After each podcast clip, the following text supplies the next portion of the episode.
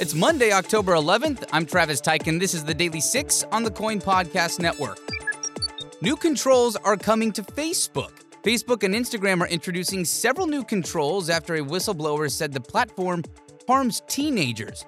The social media platform's new features include prompting teens using Instagram to take a break and also nudge them from looking at content that can hurt their well-being.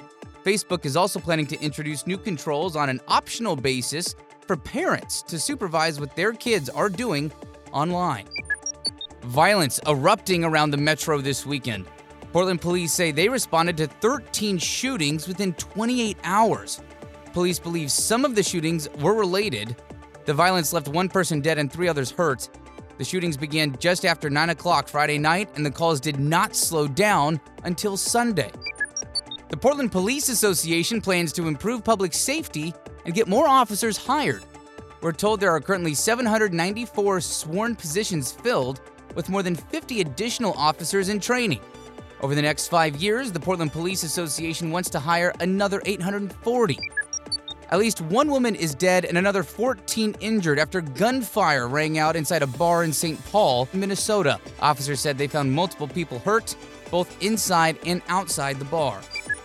New COVID infections are down 20% nationwide over the past 2 weeks, and deaths are down 14%. An FDA advisory panel meets later this month to consider emergency use authorization of Pfizer's coronavirus vaccine in children ages 5 to 11. The Boston Marathon is back with the 125th running of the world's oldest annual marathon. This year, all runners must have proof of vaccination or a negative test to participate.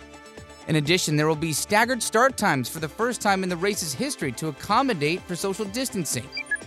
For more great content from the Coin Podcast Network, make sure you download and subscribe wherever you already listen to your favorite podcasts. Have a great day, and we'll see you tomorrow.